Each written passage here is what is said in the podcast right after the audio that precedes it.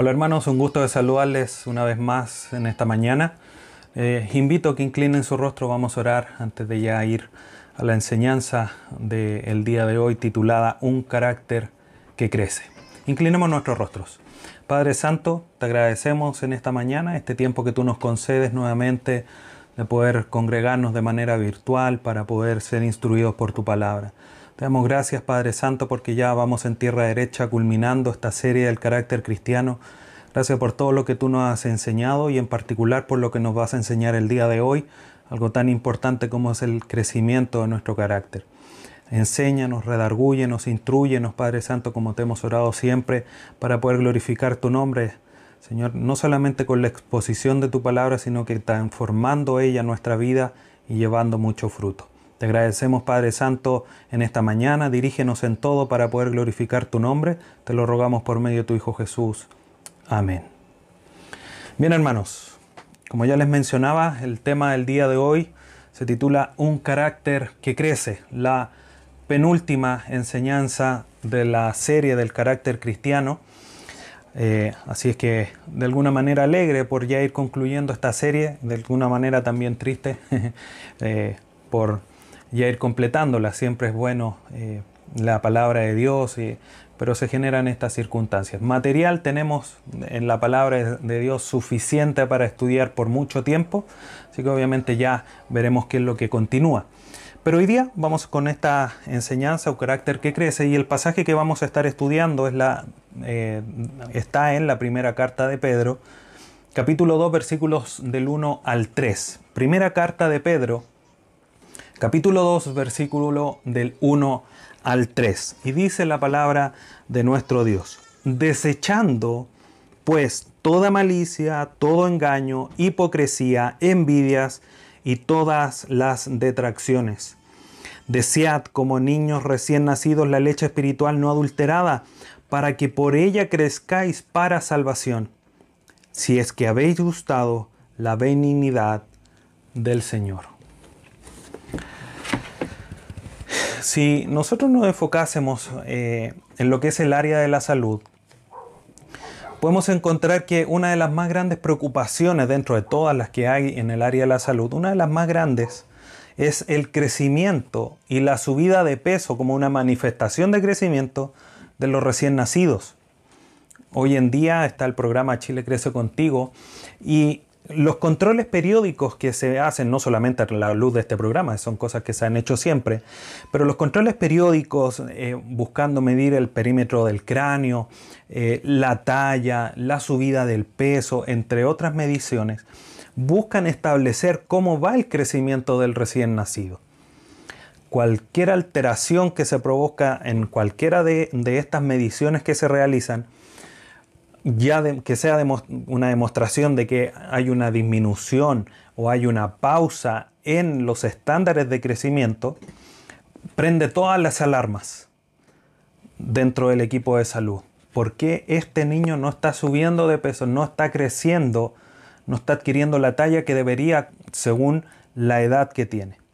El subir de peso, de hecho, queridos hermanos, es un factor importantísimo en el desarrollo normal del bebé, es algo fundamental. De hecho, eh, cuando las mujeres están embarazadas, algo que se mide, se hace ahí una, evaluación de cómo va desarrollando el peso el feto dentro del vientre de la madre. Eh, y es una manifestación, eh, si bien obviamente no es un peso real, porque es una, se saca ahí un cálculo por todas las mediciones que se le hacen, eh, va demostrando cómo va el crecimiento. Si algo se, eh, queda atrás, eh, también se aprenden las alertas. Hay toda una evaluación. Y es así la realidad. El otro, hace unos días atrás justamente leía con respecto a los crecimientos de la planta, como para poner otra perspectiva en cuanto al crecimiento. Y leía que las plantas, de una manera quizás inteligente, en, las épocas o los lugares que eran fríos o que venían heladas en la época de invierno, las plantas de una manera inteligente tenían obviamente sensores o receptores para ver esa realidad. Y hace, eh, lo que hacen las plantas es disminuir su crecimiento o definitivamente dejan de crecer y todas las energías que las plantas tienen las focalizan en mantenerse vivas. Por lo tanto, eh, se focalizan, dicen, vamos a dejar de crecer, vamos a dejar de dar flores, obviamente esto no son todas las plantas, y mantienen sus ciclos vitales para mantenerse vivas y en espera obviamente de que llegue el periodo para poder crecer, para poder dar flores y obviamente así dar frutos. Ahora, si esa planta que en esta época, entre comillas, normal, deja de crecer, si llega en un periodo donde es normal que crezca, hay, se involucran otros factores que podrían llevar a que no haya un crecimiento o que haya un, un crecimiento enlentecido. Entonces, quiero a través de estas dos ilustraciones manifestar la real importancia. Si un bebé deja de crecer, deja de aumentar de peso, se prenden las alertas. Si una planta, que obviamente no está en invierno, deja de crecer, no da fruto, prende las alarmas. Sobre todo si lo ponemos en el contexto de una agrícola, de alguien que, que trabaja con los frutos de las plantas. Si no crece, algo está sucediendo, le faltará abono, le faltará mayor cuidado, mucha agua, poca agua, etcétera, etcétera. Lo mismo con los bebés. Ahora, si eso nosotros lo llevamos al terreno espiritual, la pregunta reflexiva introductoria para el tema del día de hoy es, ¿estaremos siendo bebés que necesitan una atención especial para crecer? ¿Estaremos siendo así mirados por Dios? ¿Por qué este creyente no está creciendo? Obviamente Dios está en control, es una ilustración solamente, Dios sabe perfectamente por qué no estamos creciendo y si somos sus hijos o no, y eso obviamente determina nuestro crecimiento como base. Pero nosotros, en nuestra evaluación propia, ¿por qué no estamos creciendo? ¿O por qué estamos creciendo tan lento? ¿Seremos cristianos de invierno? que decimos, no, voy a mantenerme así, voy a mantenerme vivo como un creyente, pero déjenme hasta ahí nomás. Como muchos incluso dicen, ni muy adentro que queme, ni muy afuera que hiele, dicen la gente en el campo. y muchos cristianos están de esa manera, ahí como manteniéndose, manteniendo un ritmo, pero sin esforzarse en crecer, sin esforzarse en dar fruto, sin esforzarse en manifestar que, hay, que se están agregando cosas a su vida espiritual. Entonces, hermanos, si bien cada una de las partes que hemos estudiado, la obediencia, la autodisciplina, el, gozo, el perdón, son importantísimos dentro del carácter, sin lugar a duda, sin lugar a duda, que el tema del crecimiento propiamente tal, lo que hoy día vamos a ver, es uno de los elementos más importantes. Porque nuestro carácter tiene que ir desarrollándose. Nosotros, por nuestra condición caída, estamos en un proceso, lo vimos al inicio de esta serie Filipenses 1.6, tengo por cierto, dice Pablo, que el que comenzó la buena obra la culminará hasta el día de Jesucristo, hablando, manifestando la realidad de un proceso que nos lleva a un punto de perfección, como lo vamos a ver hoy día. Y ese punto de perfección obviamente se completa con nuestra glorificación. Pero mientras estemos en esta tierra, en esta vida terrena, tenemos que ir mejorando, tenemos que ir manifestando frutos tenemos que ir manifestando madurez, tenemos que ir manifestando un, que vamos creciendo en estatura. Por eso es que el crecimiento es uno de los elementos más importantes. Tu humildad hoy tiene que ser mejor que la de ayer. Tu fe hoy tiene que ser mejor que la de ayer. Tu autodisciplina hoy tiene que ser mejor que la de ayer. Y así con cada uno de los elementos del carácter cristiano. Ahora, ¿qué entendemos por crecimiento? Nuestra querida y amiga, la Real Academia de la Lengua Española, define crecer como ir en aumento o adquirir aumento. Y obviamente entendemos aumento como un acrecentamiento, que, algo que se extiende, que aumenta. Ese es el, el principio detrás de, obviamente, el tema del crecer. Ahora, el nuevo diccionario bíblico certeza una definición más teológica, dice que crecimiento es la multiplicación o el aumento, que es obviamente algo similar a la definición de la lengua española. Ahora, lo interesante y que nos da una mayor comprensión es que la palabra crecimiento en las escrituras se utiliza en Antiguo Testamento no solamente para referirse como el crecimiento de, un individuo, de un, niño pasando adulto, sino que se, se refiere a la reproducción, a la germinación natural tanto del ganado como de los productos agrícolas.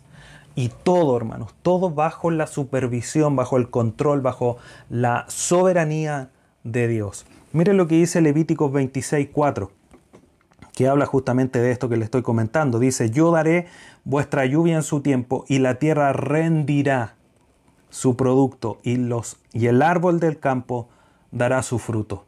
Esto obviamente a raíz del control de Dios de todas las cosas. Y esa palabra cumplirá o rendirá, eh, dará, habla de eso, de aumentar, de dar, de germinar, de producir un fruto. Y eso es lo que nosotros en nuestra vida debemos de comprender como un crecimiento. De hecho, la producción de fruto, queridos hermanos, con su obviamente respectiva floración, si miramos los árboles cuando ya empieza a llegar septiembre, eh, me recuerdo cuando era niño, siempre íbamos al cerro, veíamos los, los aromos florecer y decía, ah, ya, está llegando la primavera. Ahora con todo esto de los cambios de temperatura comienzan a florecer como en agosto. Pero bueno, ese es otro tema. Pero entendemos que cuando los árboles comienzan a dar eh, sus flores es porque viene el fruto y empezamos a estar deseosos. Miramos aquí el damasco que empieza a dar su fruto, qué rico, vamos a hacer damascos cocidos, mermelada, o comenzamos a ver cómo la higuera produce los higos, eh, el, naranjo para las naranjas jugosas para hacer jugo, para comer. y en fin, queridos hermanos, todos los árboles manifiestan esta realidad de que el producir fruto se entiende a la luz de las escrituras como una imagen, como una ilustración de crecimiento, de salud espiritual. Por eso muchos pasajes de las escrituras nos hablan de que debemos de crecer, debemos de llevar fruto, que el Padre es glorificado cuando nosotros llevamos frutos. Porque eso manifiesta una salud espiritual, manifiesta que estamos creciendo. Y lo interesante, y para reforzar este punto, es que todo lo que no lleva fruto en las escrituras, o todo lo que no crece, es desechado. Juan 15.2 dice, todo pámpano que en mí no lleva fruto, lo quitará.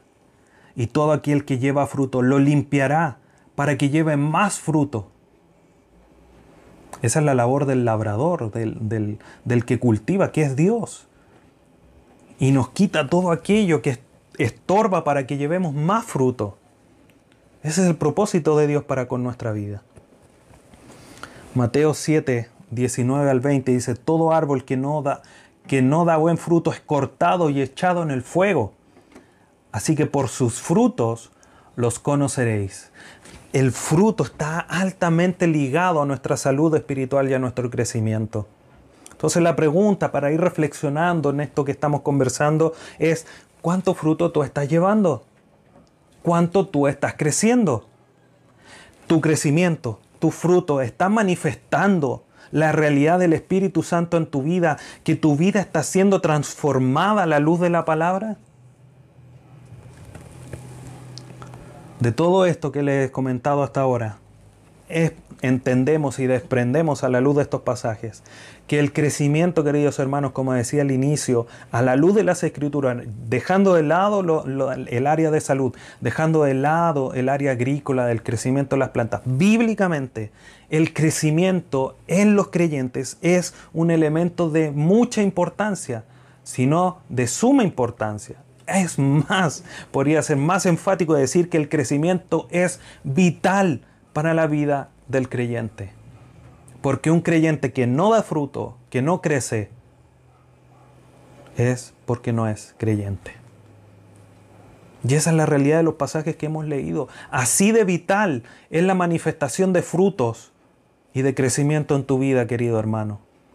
Ya no basta solamente evaluarse para ver si estoy siendo humilde, si estoy siendo gozoso, si estoy siendo perdonador, si estoy teniendo un carácter autodisciplinado. Si esas áreas y todas las que hemos estudiado no crecen, no manifiestan frutos en tu vida, quizás podría ser un no creyente. Y no lo digo aquí como una manera de juzgar, estoy poniendo una alerta, estoy poniendo un foco de alerta en tu vida para que te evalúes.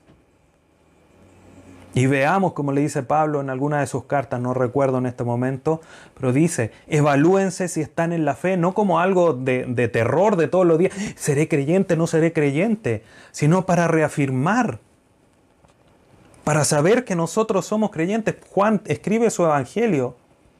Obviamente, eh, perdón, Lucas escribe su evangelio, no Juan, Lucas escribe para que sepáis que hay crecido. Así también lo manifiesta algo parecido en Juan en sus cartas. Para que sepan que tienen, que han nacido de nuevo. Y esta evaluación para nosotros es necesaria. Para si no, enmendar el rumbo y comenzar a trabajar y dar fruto. Charles Spurgeon comenta lo siguiente, ser un cristiano es más que una conversión instantánea. Es un proceso diario donde uno crece para ser más y más como Cristo. Tal cual como la serie que estamos desarrollando y ya casi culminando, siendo transformados a su imagen, a la imagen de nuestro Señor Jesucristo más y más como Cristo. Ahora, ¿debemos desear crecer? ¿Es nuestra responsabilidad crecer? Y ahora vamos a la primera carta de Pedro, capítulo 2, versículo del 1 al 3, el pasaje que leímos al inicio, y lo vamos a analizar un poquito para poder responder de cierta manera estas preguntas. ¿Debemos desear crecer? ¿Es nuestra responsabilidad? Lo primero que tenemos que manifestar, como dice aquí la, primera carta de Pedro en el capítulo 2, lo primero que parte diciendo el pasaje que hemos leído es desechando.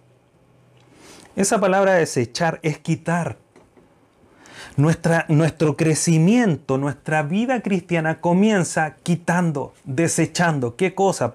Eh, Pedro aquí es enfático diciendo, toda malicia, todo engaño, hipocresía, envidias y todas las detracciones. Todo lo malo, todo lo que no está de acuerdo a la voluntad de Dios, nosotros tenemos que desecharlo, quitarlo de nuestra vida. Así lo manifiesta también Efesios en el capítulo 4. En esta nueva vida, 4 o 5, no recuerdo. Pero así lo manifiesta, vestido del nuevo hombre y despojado del antiguo, vestido del nuevo, creado en la, santidad y en la verdad de Dios. Entonces tenemos que despojarnos de todas estas, estas cosas, quitarlas de nuestra vida, toda maldad. Si no quitamos todo esto, nosotros no crecemos, porque estorba la realidad de nuestro crecimiento espiritual, tal cual. Estamos manifestando unos frutos pequeñitos, casi de cóctel, teniendo que estar dando frutos de exportación que viene a ser el labrador, nuestro Dios, a, quitar todo aquello, quitar mal. Mira, esta rama es una malicia. Todo esto son hipocresías, engaños. Se cortan de nuestra vida para poder llevar fruto, para que la savia que lleva a esa, a esa rama a llevar fruto lo pueda dar de mejor manera. Creo que de, de alguna manera todos sabemos que los árboles hay que podarlos para que tengan fuerzas y puedan dar más fruto.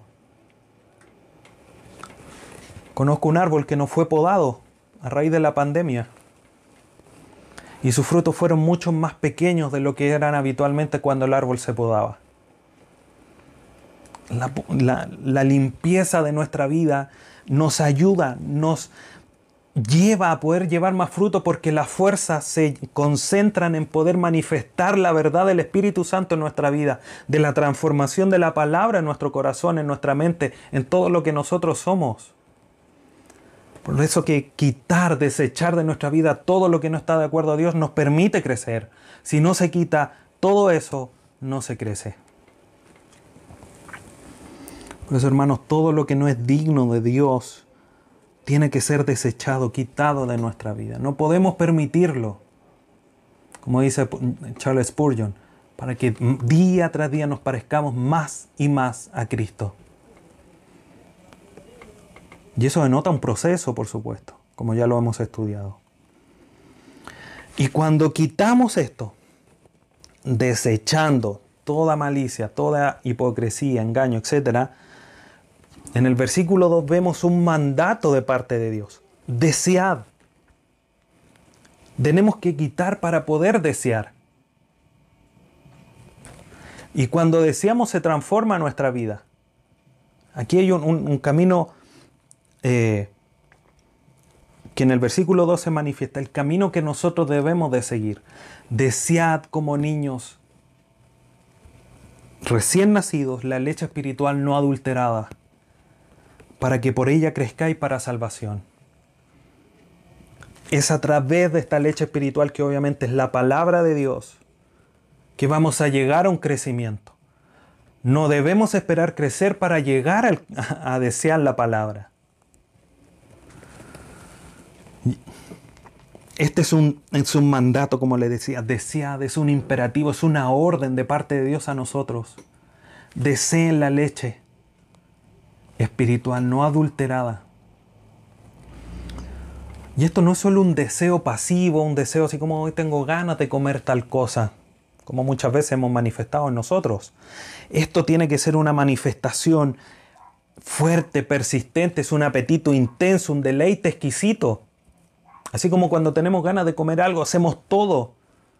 Ya sea que lo compremos, compramos los materiales para poder hacerlo, si es necesario. Porque tenemos ganas, porque hay un deseo intenso. Es como cuando decimos, se nos hace agua la boca cuando queremos comer algo. Es porque hay un deseo intenso, así como la manifestación de los niños recién nacidos cuando desean su leche. Todos hemos visto, creo, niños que cuando están con hambre lloran, lloran con una, con, con tanto, de alguna manera, dolor, porque no está su leche. Y cuando su leche aparece, es como que todo lo demás deja de existir. Agarran su mamadera, agarran el pecho de su madre y, y toman de su leche y las mañas, las rabias, las lágrimas desaparecen después que han tomado su leche porque es un deleite exquisito. Así es como nosotros debemos de desear la leche espiritual, la palabra de Dios. Y es cuando eso ocurre en nuestra vida que toda la malicia, los engaños, la hipocresía y todo pecado comienza a ser disipado, comienza a ser desechado de nuestra vida porque empezamos a tener un deleite más que en las cosas de este mundo, en las cosas de Dios. Pero si no se toma la leche espiritual, no se crece, no aumenta el deseo, no aumenta el desechar estas cosas. El único medio para el crecimiento es la palabra de Dios. El único. No hay otro camino. La dieta única del creyente es la palabra de Dios, no otra cosa. Ahora, un paréntesis. Esto no quiere decir, hermanos, que no podamos leer libros de buenos autores para instruirnos en la palabra. No quiere decir eso. Pero bien decía Charles Spurgeon, visita muy buenos libros, pero vive en las escrituras. Nosotros debemos vivir en las escrituras. Ese es el, punto central. Podemos ir a un libro de, de cierto autor, podemos ir a otro libro de cierto autor. Y no está mal. Pero siempre regresar a las escrituras, a la verdad de la palabra de Dios. Desead como niños recién nacidos la leche espiritual no adulterada, para que por ella crezcáis para salvación si es que habéis gustado la benignidad del Señor. Esto no es un, no es un condicionante que pone Pedro, es una, está haciendo una afirmación concreta, una convicción. Si habéis probado la benignidad, todos los creyentes hemos probado la benignidad de Dios al nacer de nuevo. Eso es una fortaleza para desear la palabra de Dios. Ahora, queridos hermanos, ¿qué, qué quiere decir Pablo aquí perdón, Pedro, cuando dice, para que por ella crezcáis para salvación. Ya hemos definido y hemos establecido que el resultado final de consumir la palabra es el crecimiento. Claramente lo establece este pasaje. Ahora, en la medida que nosotros vamos saliendo de la inmadurez, vamos madurando, vamos creciendo, dando fruto, dejamos de tambalearnos en el ámbito espiritual.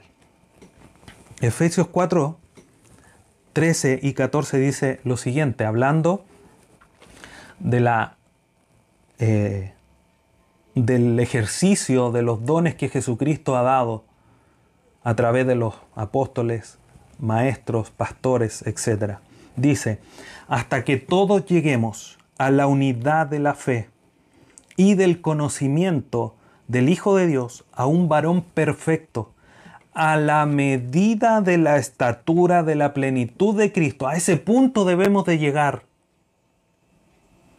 para que ya no seamos niños, sino que a la estatura del varón perfecto, niños fluctuantes, llevados por doquiera de todo viento de doctrinas, por estratagemas de hombres que para engañar emplean las astucia, las antimañas del error. Cuando maduramos nos establecemos en las escrituras. Ahora, eso no quiere decir que tengamos que ir siempre evaluando cuánto, cuánto conocemos de las escrituras. Tenemos que ir madurando, creciendo, aumentando nuestro conocimiento. Pero nos va dando firmeza. Ya no empezamos a ir de aquí para allá. Ah, mira lo que dijo aquí. Ah, mira lo que dijo allá. Y empezamos a ir y, empezar a revolotear a través de las doctrinas. Vamos estableciéndonos firme. Ahora, eh, Pedro en este pasaje, cuando habla de salvación, no es, no se refiere al tema de la redención, al darnos vida. No es esa salvación. A nacido de nuevo. Eso ya está seguro en la medida que tenemos al Espíritu Santo. Bien dice el versículo, todos han degustado la benignidad de Dios, han nacido de nuevo. Por lo tanto, si han nacido de nuevo, cuando aquí habla de salvación, no está haciendo razón de la redención, sino que está hablando del proceso de santificación, del proceso de empezar a desechar, de quitar todo lo malo de nuestra vida de limpiarse de la vida de pecado. Miren, Salmo 119, versículo 9 dice, ¿con qué limpiará el joven su camino? Con guardar tu palabra. Y en la medida que vamos siendo más limpios, más santos y vamos creciendo en santidad. Ahora, alguien podría decir, ya, pero yo no soy joven. Aunque yo creo que es difícil que alguien diga yo no soy joven. Aquí todos dirían, no, yo soy súper joven. aunque algunos ya no lo somos, tanto por lo menos. Pero la realidad es que esto es extensivo para todos. Podríamos decir, ¿con qué limpiará el creyente su camino? Con guardar su palabra.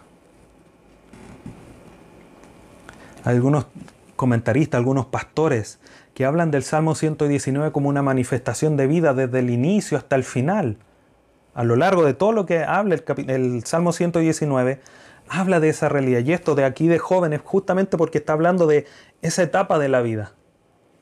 Pero eso también es realidad para, cualquier etapa de la vida. La palabra de Dios es la que nos guarda, la que nos limpia. Versículo 11. En mi corazón he guardado tus dichos para no pecar contra ti dice el salmista. Es a través del conocimiento de la palabra de Dios, de la leche espiritual no adulterada, que vamos despojándonos de todo pecado. Bien dice Pablo, si la ley no dijese que mentir es malo, yo no sabría que mentir es malo. Entonces cuando nosotros vamos estudiando esta hermosa revelación de Dios es que nosotros vamos aprendiendo qué es lo que no le gusta a Dios, qué es lo que nosotros debemos de dejar de hacer. No como un manual de esto sí y esto no, sino como cómo debe estar manifestando nuestra vida la transformación de la palabra de Dios en nuestro corazón y mente. Efesios 2.21 complementa esta idea del crecimiento, de limpiarse, de santidad, de no pecar. Efesios 2.21 dice, en quien todo el edificio, bien coordinado, va creciendo para ser un templo santo en el Señor. Creciendo, bien coordinado, perseverando en unidad, como vimos la vez anterior.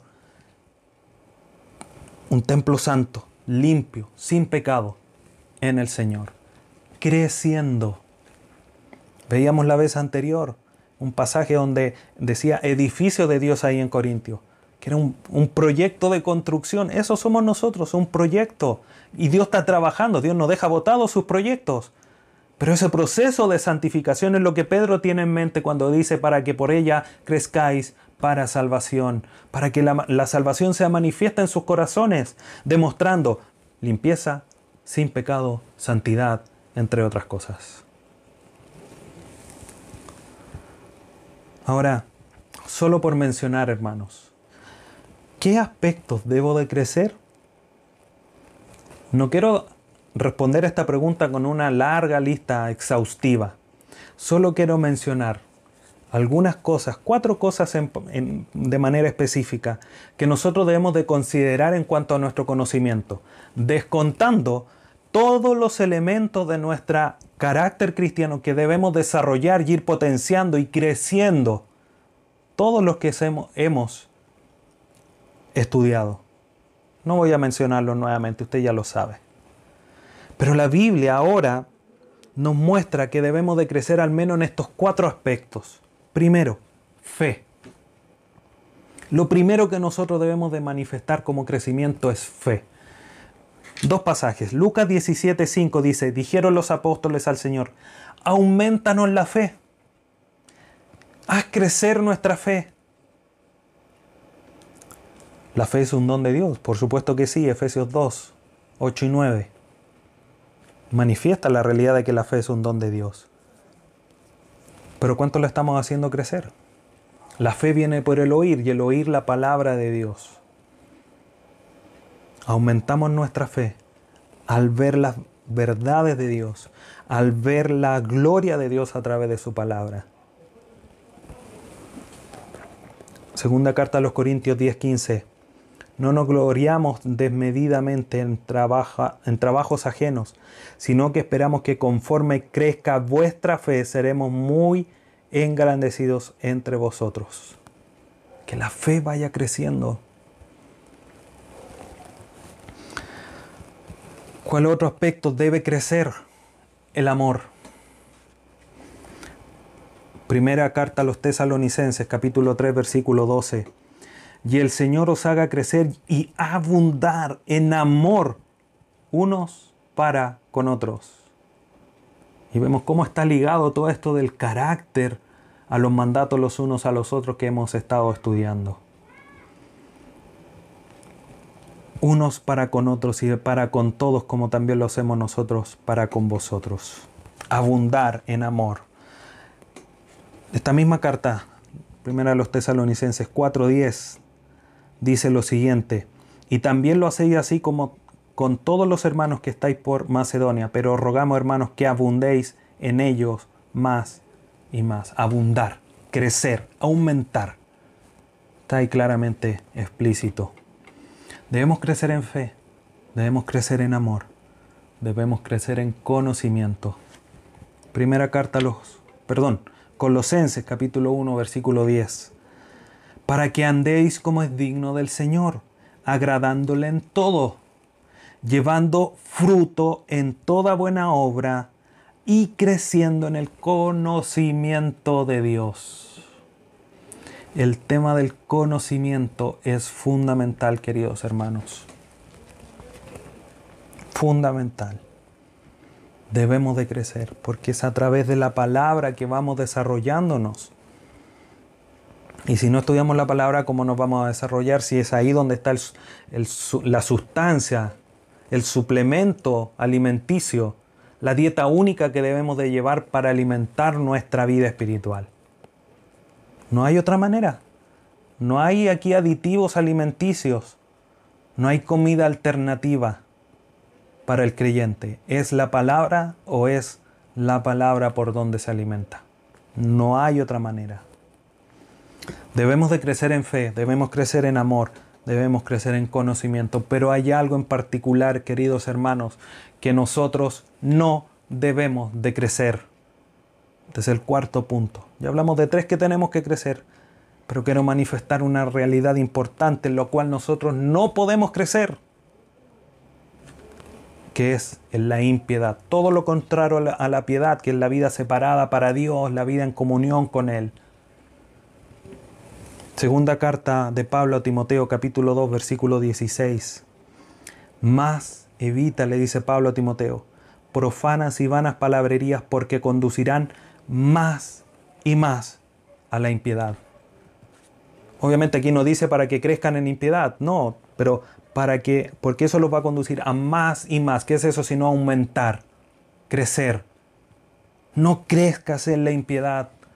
Deja la palabrería, deja las vanas, eh, las, las profanas y vanas palabrerías, dice. Desea la palabra de Dios no adulterada, ajena a las, a las palabrerías, ajena a las profanas palabrerías, a la sustancia que es la palabra de Dios. Si hacen caso a la palabra van a crecer en piedad, no en impiedad. Todo esto, queridos hermanos, podría nombrar varias cosas más que son importantes, las cuales nosotros queremos, debemos de crecer. Pero quiero dejar estas en tu mente. Insisto, descontando todos los elementos del carácter que debemos desarrollar. Pero quiero dejar esto en tu mente, quizás como una tarea específica, que tú tienes que crecer en fe, en amor, en conocimiento y dejar la impiedad de lado desechando toda impiedad, como lo podría decir Pedro. Todo el crecimiento es solamente posible a, través de las escrituras. Solo las escrituras.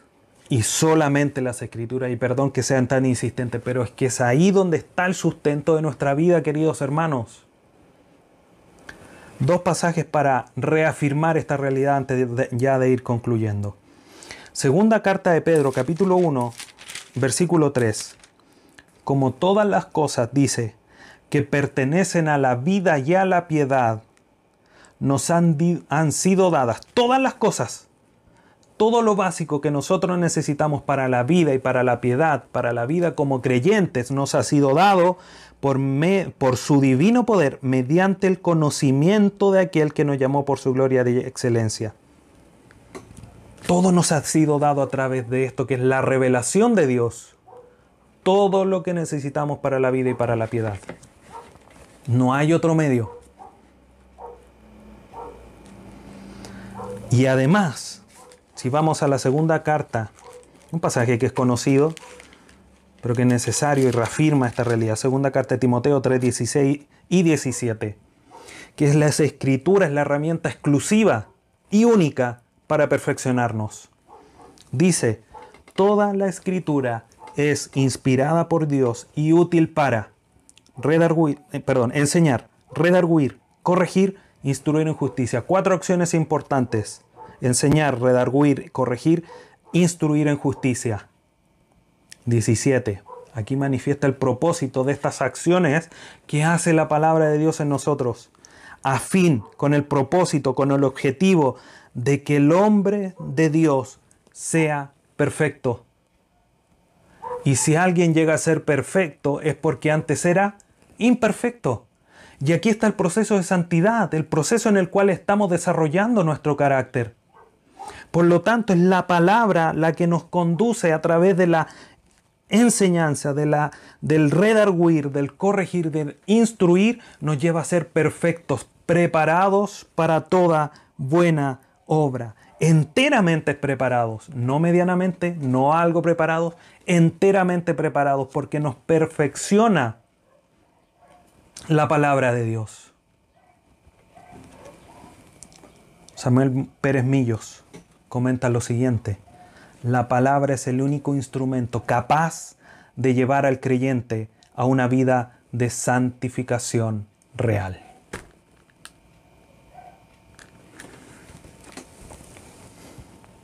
Queridos hermanos, muchas preguntas pueden aquí surgir como aplicativas o reflexivas para ir concluyendo el tema de hoy.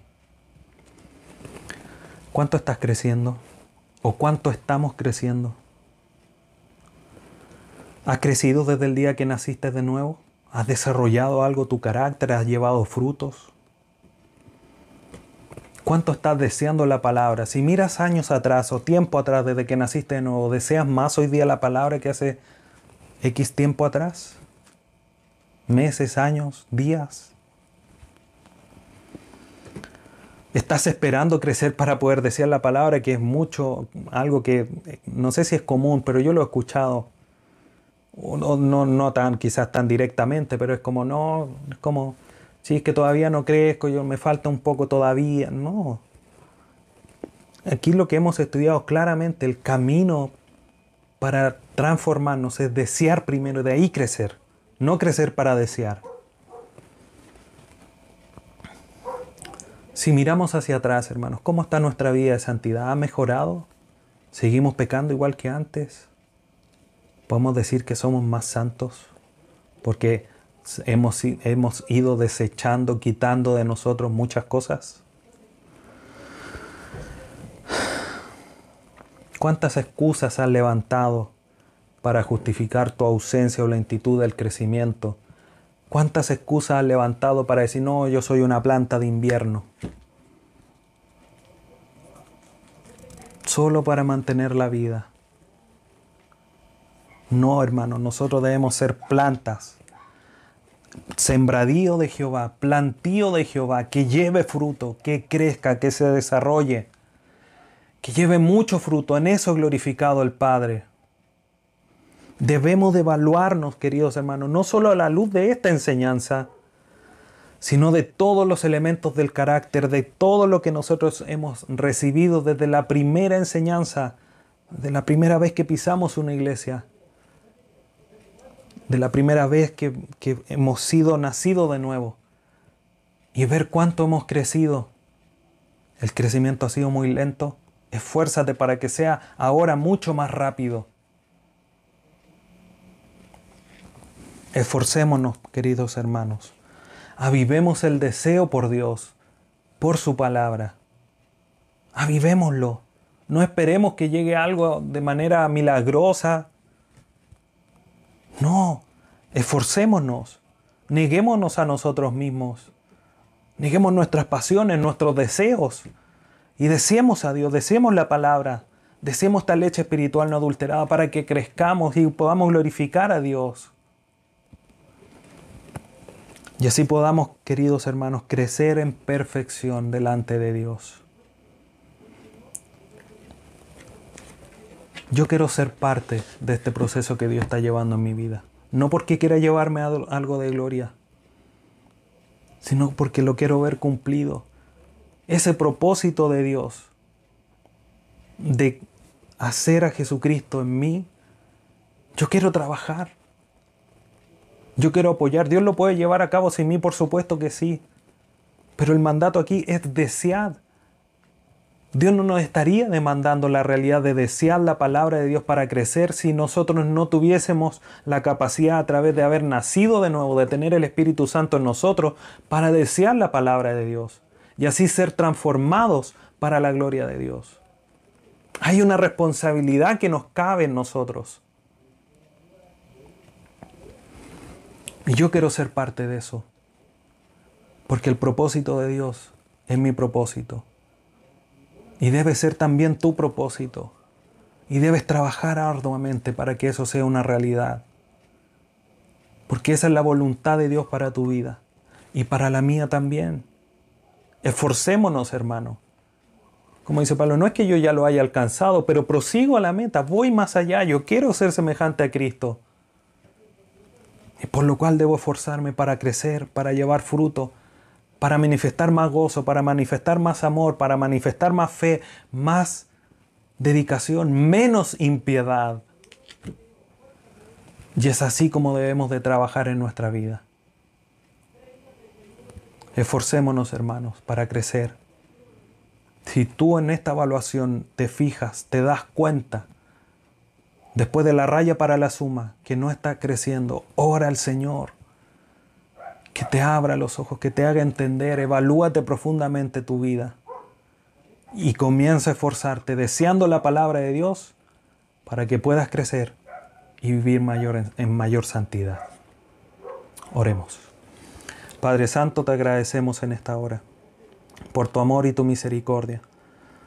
Gracias porque nos instruyes, Padre Santo, nos exhortas para que crezcamos, para que dejemos, Dios amado, toda inmundicia, toda maledicencia, toda impiedad y crezcamos en santidad. Sigue trabajando en nosotros, Señor. No, no dejes esa obra. Nuestro corazón y tu palabra nos enseña claramente que no lo vas a hacer, pero ese es nuestro deseo, que no lo hagas. Por eso, por eso te lo manifestamos. Sigue, sigue trabajando en nosotros. Sigue podando todo aquello que no es acuerdo a tu voluntad en nuestra vida. Saca toda malicia, toda maledicencia, todo engaño, hipocresía y ayúdanos a crecer para salvación. Que todos estos elementos del carácter cristiano que hemos estudiado, más todo lo que tu palabra dice, sea una realidad en nosotros y cada día vaya perfeccionándose en nosotros, Dios amado. Ayúdanos. Así como dijeron aquellos hombres, aumenta nuestra fe. Aumenta todo, todo lo espiritual en nuestra vida, porque mucho nos falta. Te damos gracias, Dios eterno, en esta hora, por tu palabra y por tu trabajo en nosotros. Te lo agradecemos a través de tu Hijo Jesús. Amén.